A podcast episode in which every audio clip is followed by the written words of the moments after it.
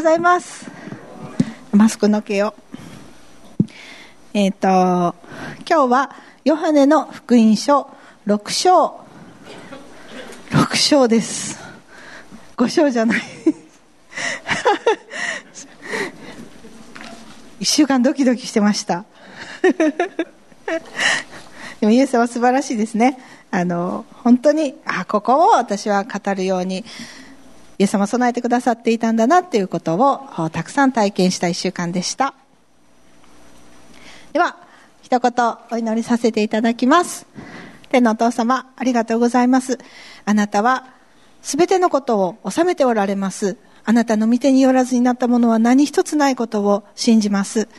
また、あなたは、用いることのお出来にならないものがない、全能の方であることを信じます。この小さなものも用いてくださり、また皆さんのそれぞれのありのままのものも、本当に主の働きのために用いてくださって、私たちを満ちたらせ、また他の人にも豊かな恵みを与えてくださる、そのようなイエス様の素晴らしさを称えます。主だけが栄光を取ってくださいますように、イエス様の名前によってお祈りします。アメン。では、えっ、ー、と、今日は5つのパンと2匹の魚の箇所です。はい。で、えっ、と、この箇所は4福音書全部に出てくるので、まあ、通読していくと4回読むですね。もう知ってるみたいな感じでこう飛ばす あの、ことがあるかもしれませんけど、でもそれぞれにちょっとずつ違うように書かれていて、ヨハネの福音書にはヨハネの福音書の、えっ、と、書き方があります。出てくるところ、出てこないところあります。で、今日は、えっ、ー、と、久しぶりに自己発見型聖書の学びの、あのー、あの感じで、ちょっと、見言葉を開きながらですけど、場面を想像してみてスタートしようと思います。あの、あもう今日パワーポイントないです。もう頭で描いてくださいね。はい。では、いきます。イエス様と弟子たちは旅を続けています。えー、もうすぐ杉越の祭りです。人々はガリラヤからエルサレムに向かっているところです。で弟子たちとイエス様はもう3年間共に旅を続けてきました。もうすぐ4回目の杉越のお祭りです。えー、今日出てくるフィリポとアンデレもイエス様と最初から旅を続けていました。その頃イエス様は12人の弟子たちに悪霊を追い出し、病を癒す力を与えて、そして組にして送り出されていたところでした。人々はああ、本当にそれぞれのところで清い尊い働き、力ある働きをして、そして弟子たちがもう一度イエス様のところに帰ってきているところです。でバプテスマのヨハネが殺されたというニュースも聞いたところです。イエス様たちは寂しいところにちょっと入っていこう、あの、静まりに行こうと離れていかれました。でもそれでも群衆はぞろぞろとイエス様の後をついています。ヘロデの耳にも届くぐらいイエス様の噂が広がっていましたから、癒しを求めて、またいろんなものを求めて人々がイエス様のところに寄ってきていたからです。杉越しの祭りに向かう巡礼の道はサマリアを避けてヨルダン川沿いを通っていています。で、えー、ただでさえその人里離れた寂しい場所には食べ物も宿も少なかったと思います。そこで弟子たちは、これはヨハネの福音書にはないですけど、イエス様にこう言います。群衆を解散させて、食べ物や宿を見つけさせてください。そうすると、イエス様は、このヨハネの福音書の箇所で、フィリポにこう答えられます。この人たちに食べさせるためには、どこでパンを買えばよいだろうか。そして、フィリポと、また弟子たちは、考えていきますが、フィリポは計算しました。私たちで準備しようと思っても無理ですよ。200デナリほどもあっても、この人たちに十分食べさせるには足りないでしょう。と言いました。また、アンデレはイエス様から何も言われていないのに、ここに大麦のパン5つと魚を2匹持っている少年がいます。けれどもこんなに大勢の人では何の役にも立たないでしょう。これ、少年が来たとも書いてないし、いますっていうことは、そこら辺にいたのを捕まえてきたかもしれないですね。はい。そうやって弟子たちは答えました。するとイエス様は、人々を座らせなさいと言われて、それをここに持ってきなさいと言われて、天に感謝を捧げて、祈りを捧げて、そしてそれを裂いてから分け与えられました。弟子たちは人々に配って、人々はもらっては食べ、もらっては食べ、もらっては食べして、そして、なんと、男だけで、成人の男性だけで5000人。これは戦いに出れる人数のあのカウントなので、成人男性だけですけど、多分、ね、あの、巡礼の途中ですから、家族はみんな一緒にいたかもしれないですね。そしたら、何万人もの人がお腹いっぱいに食べて、そして余りが出たそうです。弟子たちはカゴを持って、そしてイエス様はこう言われます。少しも無駄にならないように残ったパンのくずを集めなさい。それでパンのくずを集めていくと、12のカゴがいっぱいに余りが出たそうです。最初は大麦のパン、粗末な、ただ家でこねた小麦じゃない大麦のパン5つと、お魚が2匹。多分塩漬けの小さなお魚だったかもしれないですね。2匹。それが12のカゴにいっぱい実際に余りを集めたという箇所です。それで人々はイエス様のなさった印を見て、まさにこの人こそ世に来られる預言者であると言った。人々は、あイエスは人々が来て自分を王にするために連れて行こうとしているのを知り、一人でまた山に退かれた。ここまでの聖書箇所です。はい。で、えっ、ー、と、最初は、あ、これもうたくさん語られてるから、どこをどんな風に語ったらいいんだろうかってすごく悩みました。もう、あの、少年のものが用いられたとか、あの、この、あれですね、水汲むしもべはしれりのようにして、あの、水がぶどう酒に変わった時も水を汲んだしもべたちがそれを恵みをあの奇跡を見たんですけどあのパンの時もやっぱり籠であまり集めた弟子たちが一番こう直接的に本当に増えたんだっていう奇跡を見ていって、だからそういうことを語ればいいのかなっていうことを、すごくこう、いろいろ考えていました。でもイエス様は、本当に優しいから、アブ先生とお話をしながら、整えくとき、っていくときに、あ、イエス様は少しも無駄にならないように残ったパンくずを集めなさいって言われた、その箇所に目が止まって、そして本当に余りっていうのは一体何を示しているんだろうっていうことを祈り求めるようになりました。確かに配った弟子たちが受ける恵みですよね。えあの、イエス様は決して、なんていうかな、水はブドウ酒に変えられた。しかも上等なブドウ酒に変えられたけど、ここでは大麦のパンは大麦のパンのまま配られています。でもそれが本当に増えて、そしてみんなが満腹して満足しています。本当にそれはどういう意味があるんですかっていうことをイエス様に聞いていきました。でこれから先の箇所では、あ本当にイエス様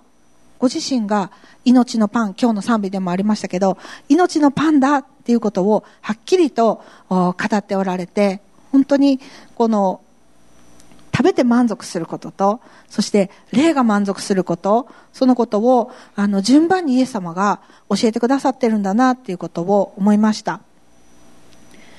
えっ、ー、と、弟子たちがどんな風に過ごしたかというと、弟子たちは力ある働きをして喜んで帰ってきてますから、イエス様に、あれもこれもこうだった、ああだった、これこんなすごいこと起こったんですよっていうふうに、多分、印が嬉しかったんだなって思います。でも、それを通してイエス様は、あなたたちがじゃあ、この人たちに食べ物を与えなさいって言われた時に、弟子たちは、はっと気づいたんじゃないかなと思います。自分たちにはその力はない。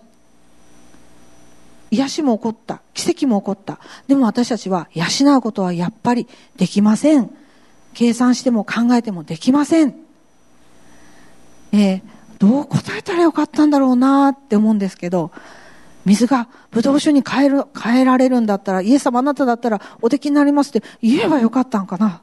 と思いますけど、私はあの、後からいろいろ考えるタイプです。あの時ああ言えばよかった。こう言えばよかったって考えるタイプなんですけど、でもやっぱり、これ以外の答えは思いつかないですね。無理です。私には無理です。自分たちではできません。そこでイエス様は受け取ったものを、ありのままのものを用いてくださいました。イエス様がこの手順を見せてくださったのは本当にすごい恵みだなと思います。イエス様はただ配っ、あの、少年、こう少年おるよ。でも役に立ちませんよ。っていうものを、ただこう取って、じゃあこれを増やしますよ。見てください。って言って配ったんじゃなくて、しかもイエス様が懐からこうやって出して、私も持っていますよ。って配るんでもなくて、天に捧げて、感謝の祈りを唱えて、そして、本当に天から受けてから配られたっていうのが、大きな意味があるんじゃないかなっていうふうに思いました。私たちは、これを用いてください。あれを用いてください。自分の計画があります。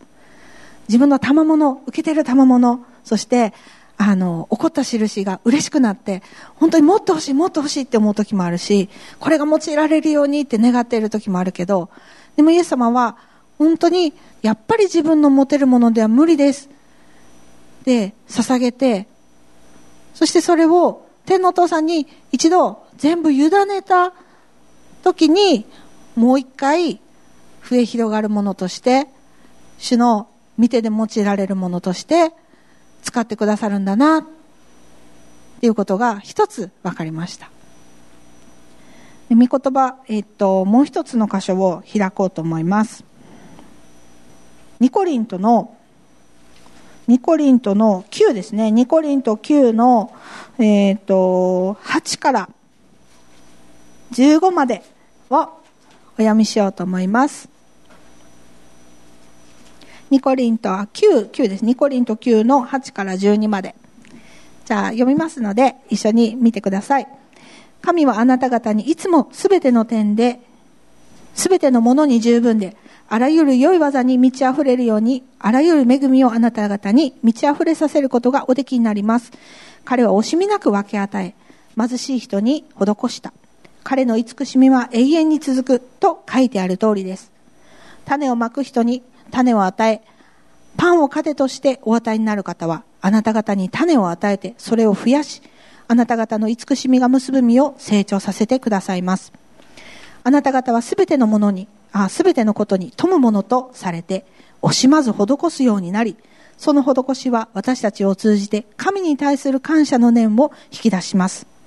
なぜならこの奉仕の働きは、聖なる者たちの不足しているものを補うばかりでなく、神に対する多くの感謝を通して、ますます盛んになるからです。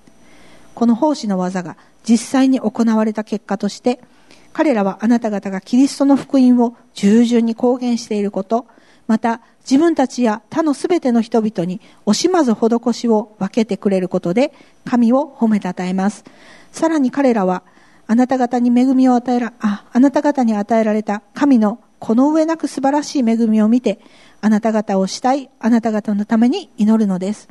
言葉では言い尽くせない贈り物について神に感謝します。とあります。今日、新田さんが証ししてくださいました。あ、この箇所だと思いました。あの、美味しいものを食べたい。おやつがもらえると思ってくるし、で、ここの、あの、ヨハネの6のところでもみんなは食べ物をもらってむっちゃくちゃ満足してますよね、群衆たちは。だけれども、新田さんは最後に本当に自分の救い主イエス様だっていうことをたどり着いて、本当にそのことによって神を崇めている、その証を今日聞きました。私たちも具体的な、あの、ワークをしたいし、そして必要があるところに直接に渡したいと思うし、本当にそれをする力を神様はくださいます。でも、本当にその最終目的は、このことで、その人が、上が解消されることよりも、さらに、そのことによってこの人が神を崇めるように、神に出会うように、イエス様を味わうように、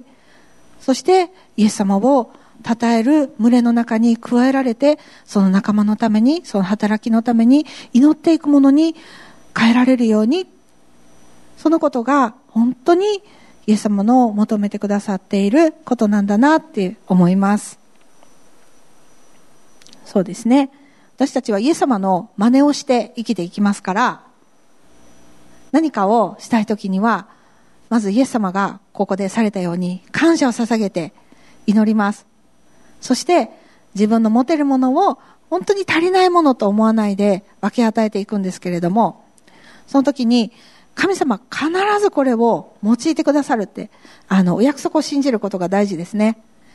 今回、私は忘れていたことを思い出さされました。誰を通じてかというと、えっ、ー、と、みどりちゃんを通じてです。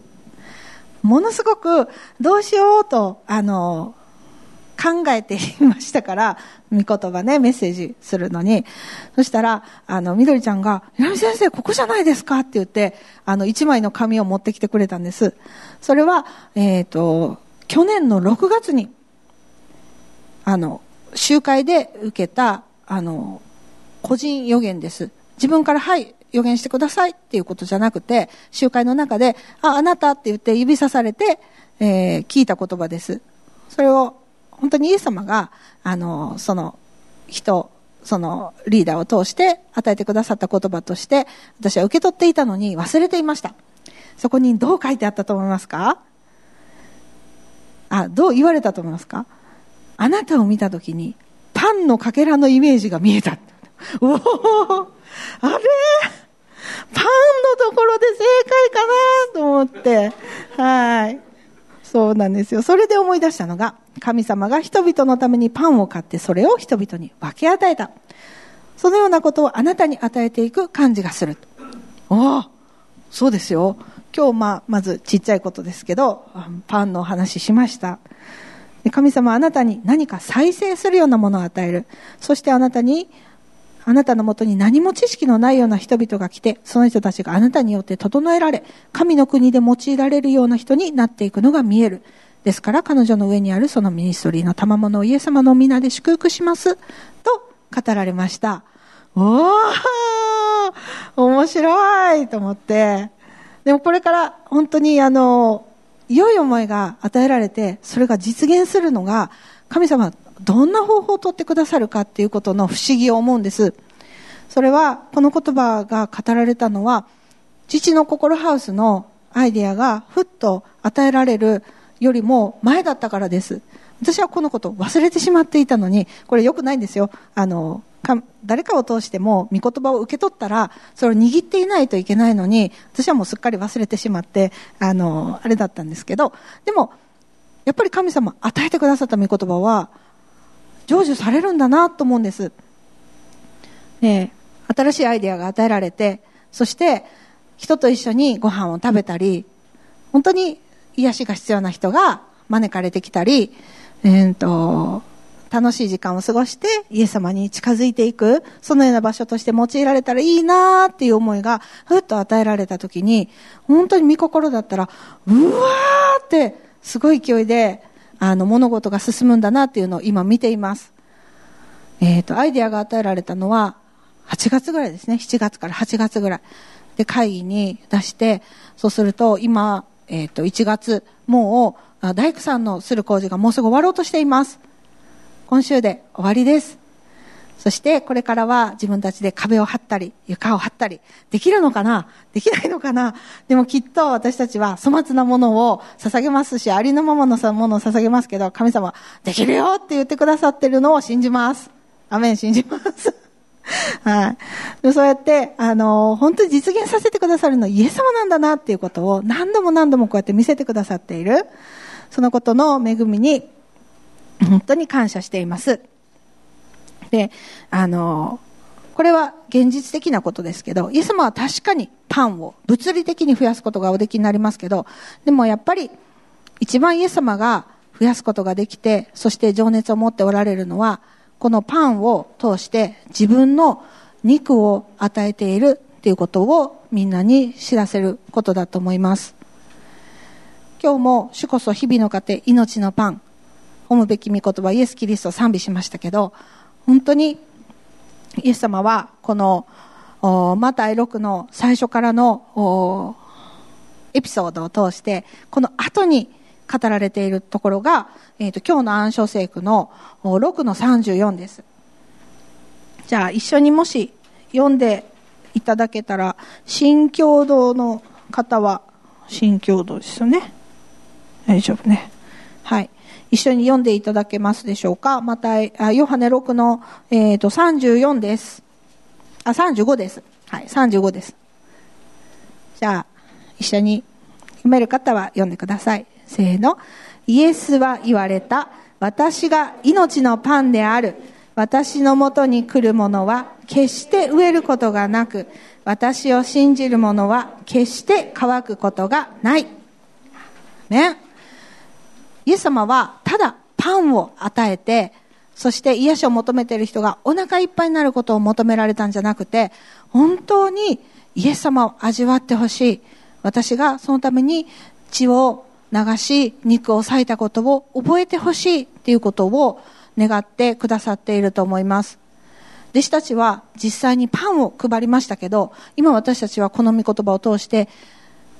人に誰かイエス様の皆によって何かをするときには、もう想像することができますよね。イエス様の肉を配ってるんだ。イエス様の血を配ってるんだ。本当にそれが、あの、この人を生かすんだっていうことを思いながらすることができます。そして、その時に私たちは、このあまりは絶対に取り残してはいけない。イエス様の流された血と肉を粗末にすることは絶対にできないということを思います。これが本当にこの人を生かす。この人を生かす。そしてこの人の口からイエス様の証が出て、イエス様の証が本当にたくさん集まって、そして本当に主は素晴らしいってみんなで称えるようになる。それがイエス様の計画してくださっていることだと思ったら、私たちは何をするときにも、まず、ああ、イエス様、私にはできませんって言いますし、そしてイエス様に渡して、イエス様は天のお父さんからちゃんと捧げたものに応じて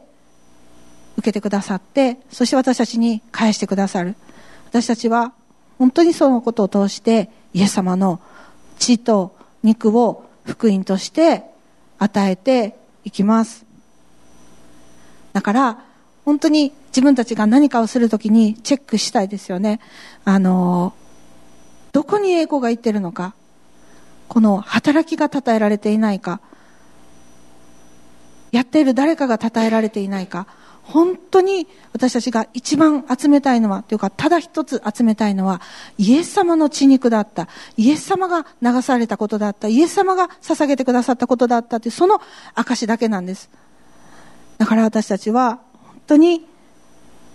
こう、身を引き締めてじゃないけど、本当に慎んで、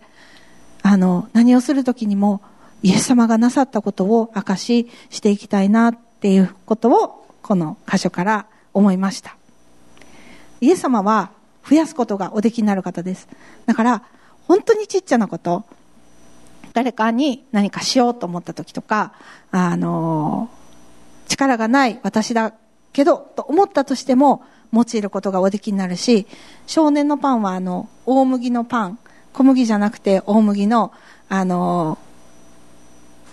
粗末なパンでした。私の家のお米、家計応援米、10キロ2800円。安い、安いお米を使っていますけど、多分、あの、ハウスに移ってもそうですね。きっと作る、あの、ご飯は、そんなに豪華じゃないかもしれない。でも、皆さんが来てくださって一緒に食べてくださることを喜びますよ。本当に楽しみにしています。で一緒に食べて、イエス様を味わって、本当に主は素晴らしいっていう証をたくさんあの場所で体験したいなと思います。本当に一緒に、あの、イエス様を崇めることをどの場所でもしたいと思います。私たちにはたくさんのものが今与えられていますよね。この街道でも、それから今の牧師館に変わった牧師館でも、ホールでも、あの、教育館でも、それから津田のハウスでも、あの、本当に目に見えないたくさんのイエス様の良い証が積み上げられているので、あいろんな場所でそれを味わっていきたいし、本当にそれを、こう、イエス様がなさったんだということを一緒に叩いていきたいと思います。メン。え、まだ時間ありますね。はい。じゃあ、えー、っとですね、イエス様が、こう、今回増やしてくださるっていうことをすごく注目しました。うん。えっ、と、私は、救いを求めてこの教会に、え、最初に来たわけじゃないです。私は、夫を追いかけてきました。でも、そこでイエス様を得ました。今日、あの、それぞれにどんなことを求めて最初に来られたか。新田さんはおやつ欲しかった。えー、かこさんは、えっ、ー、と、友達に誘われてきた。どんなことを求めてここに寄せ集められてきたのか、本当に思い返したいと思います。それをどんなふうにイエス様が用いて、主の栄光の証に変えてくださったのか、それを思い出していきたいなっていうふうに思います。うん。どうですかね。皆さんはそれぞれに あの求めたことを受けられましたか？人々は食べ物を求めてきて食べ物をもらいました。でも弟子たちはそれ以上のものを見ました。あなたはじゃあ来てもらったもので満足しますか？それとも配って証を目の前で見ることで満足しますか？私はあの本当に夫をあの追いかけてここに 来ましたけど、でも今はあの夫と一緒にイエス様の働きをするのを楽しみにしています。今日賛美の中で示されたことがありました。あの、新しい場所がどのようにも用いられるかっていうことの掲示です。でもそれはまあここでは言いませんけど、でもあの、今までは本当にイエス様はクリエイトの働きのために用いてくださるって信じていたし、あの、教会の役に立ててくださるって信じていましたけど、でも今日示されたことは、本当に、あの、夫婦を通して用いてくださるっていうことを示してくださって、そのことを感謝して受け取っています。えー、イエス様は、ないところからあるものを作り出すこともおできになる方だし、少ないものを増やすこともおできになることだ方だし、粗末なものを上等なものに変えることもおできになる方です。えっ、ー、と、本当に制限しないでイエス様に求めていきたいと思います。え無理ですっていうこと、イエス様に私にはできませんっていうことをしていきたいと思います。でもう一つ、えっ、ー、と、イエス様が私に与えてくださっているお約束を皆さんと分かち合って終わりたいと思います。うんと、それは、もう一つの、うんと、受けている予言です。これは、えっ、ー、と、私が春日伝先生と初めて会った時、私が何者かも全然知らない、何のミニストリーをしているかも知らない、えー、時に語られたことで、もうむちゃくちゃ面白くてみんなで笑ってしまったんですけど、覚えてますかアナちゃん？何が一番面白いかったかって、あの、私がどんな人かを、お一言で言い表してくださったからです。それは、謎を解くの、問題を解くのが好きな人。もう笑いました。あの、私そうなんですよ。みんなが、うーんってもうやめたっていうことを、あのー、引っ張ってきて、ずっと考えるのが好きなんです。じーっと考えるんです。あなたは問題を解くのに忍耐があります。どうやって解くのか知っているので、それに取り組むことができますっていうふうに語られました。で、その時に、あなたは命を語る。あなたが闇の中で語ると光が差し込み、あなたは鬱や失望にとらわれた人々が自由になる助けをする。あなたには聞く忍耐が与えられている。あなたは解けない問題に対して忍耐がある。なぜならどのようにして問題を解けばいいのか知っているから。それがあなたが人々の人生に対してすること。主はあなたにカウンセリングの例を与えている。それとともに力強さが与えられている。カウンセリングでどのように語ればいいのか教えてくれる。そのことによって奇跡を見るだろう。っていうふうに、えっ、ー、と、語られたことを、もう、また忘れてたんですよ。忘れてないんですけど、あの、あ、問題解くのが得意なんだっていうの、その、むっちゃ面白かったっていうことばっかり覚えていて、それで、あの、本当に具体的なここの、ことを忘れていたんですけど、ああ、イエス様、私をどういうふうに作って、どういうふうに用いることができるのかっていうのは、本当に最初から神様知ってくださっているんだな、っていうことを思いましたし、それから、あの、今、選んで進んでいく、そのことが、本当に見心だったら大丈夫だっていうことを、こうやって何度も教えてくださっています。ね、えっ、ー、と、やっぱり何をするにしても、イエス様の栄光が見たいです。工事を一緒にした人たちが、本当にできないと思ったけどできたこれはイエス様によってできたんだって言えば、それで成功だと思いますし、集まってきて一緒にご飯を食べた人が、ああ、美味しかった。でも、本当にご飯が美味しくても、私が例えば米を焦がしたとしても、鍋を焦がしたとしても、イエス様は素晴らしいねって一緒に言えれば、それはイエス様の栄光だし、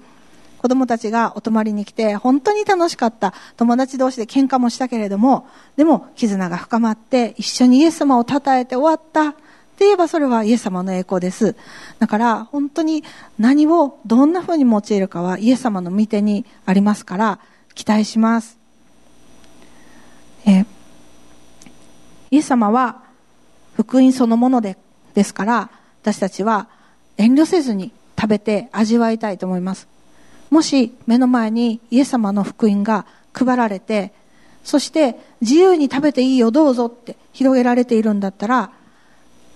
もらって食べたい。遠慮しないで味わってみたらいいと思います。これは私の食べてもいい分ですか、いけない分ですかじゃなくて目の前にイエス様差し出してくださっているから。イエス様は食べて減って困る方じゃないから、本当にもらったらいっぱい食べてください。いっぱい味わってください。今この中で、えっ、ー、と、教会に来て、そして自分が、こう、受けることに遠慮している人がいたら、その人は遠慮しないでいっぱい受けたらいいと思います。そして、えっ、ー、と、多く受ける中でイエス様を本当に味わって、イエス様がこれを与えてくださったんだということを体験されたらいいなと思います。えっ、ー、と、キープしている人たちは、自分が配らないでキープしていないで、こんなものを配ってもどうしようもないと思わないで、どんどん配ってほしいと思います。イエス様は、清くして役に立つようにして増え広がらせてくださいますから、こんなものがと思わないで、どんどん隣の人に与えてほしいし、また、今まで与えたことがない人に与えてほしいと思います。それは、イエス様の前に来る人は、イエス様は制限なく受け入れてくださったからです。病を負ってイエス様を追いかけてくる人たちは、本当に何も持たずに来ていたし、そして物見ゆざんで来た人とか、あのー、集団がいるからとりあえずついてきた人とかもいたと思いますけど、イエス様が救いたいのは全ての人です。イエス様は全ての人のためにアダムから最後の一人まで全ての人のために十字架で血と肉を捧げてくださって、そして蘇ってくださいましたから、ここで5000人養うのが難しいわけないですよね。5000人に食べさせることなんてイエス様に本当に簡単です。ここにいる私たちの全員を満たすのもイエス様には簡単です。この町全体を救うのもイエス様には簡単です。この国全体、この世界全体を救うのもイエス様にはご計画のうちです。だから私たちは本当に惜しまずにこの命を分け与えることをしていきたいなと思います。イエス様がそのことを通して与えてくださるたくさんの証、主だけが素晴らしいと褒めたたえられるその証を心から期待していきたいと思います。どうかな？時間いいですか？いいんですかね？じゃあ、早いか長いか分かりませんけど、お祈りします。天のお父様、ありがとうございます。あなたの流された血潮、あなたの裂かれた十字架の肉、その恵みにいつも私たちは生産を通して預かっていますけれども、本当に毎日の生活の中にイエス様あなたの血肉が生かされていることを心止めないで過ごしていたとしたらそのことをどうか許してください。今あるすべてはイエス様あなたから来たものです。あなたは主を礼拝されました。あなたは主に捧げられました。私たちも一度も本当に主に捧げられずに用いられたことありません。まず自分自身をあなたにお捧げします。あなたは清め直して本当に主の働きに足るように作り直して用いてくださいます。どうかいつも力で満たしてください。イエス様あなたは私たちを通して主の証を集めさせてくださいます。イエス様だけが称えられるように本当に用いてくださいます。イエス・キリストその救いの皆だけが本当にこの地域の人たちまた私たちの口を通して家族を通してまた子供たちを通してまた本当に主を求めている全ての人の口を通して称えられますようにイエス様に感謝捧げますイエス様の名前によってお祈りします。ね